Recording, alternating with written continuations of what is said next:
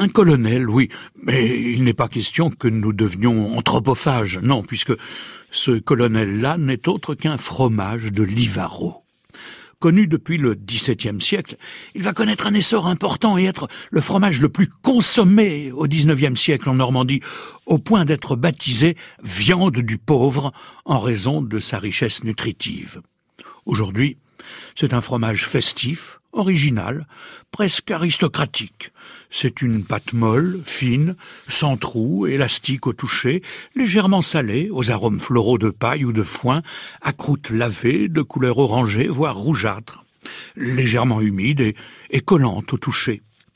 Sa forme est cylindrique, de 12 cm de diamètre et, et de 5 cm d'épaisseur.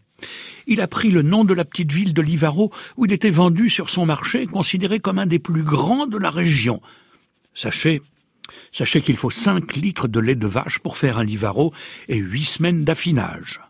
Son poids moyen est de 450 grammes pour 40% de matière grasse, mais on peut aussi trouver le trois quarts Livaro, le demi Livaro, appelé aussi petit lisieux, et le quart Livaro.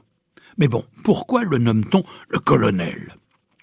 Parce qu'il est entouré de trois ou cinq bandelettes en roseaux, appelées des lèches, des roseaux de marécage récoltés dans des lagunes normandes, bien sûr, des bandes de roseaux qui, l'entourent comme des galons et qui sont destinés à éviter que le fromage ne s'affaisse pendant l'affinage.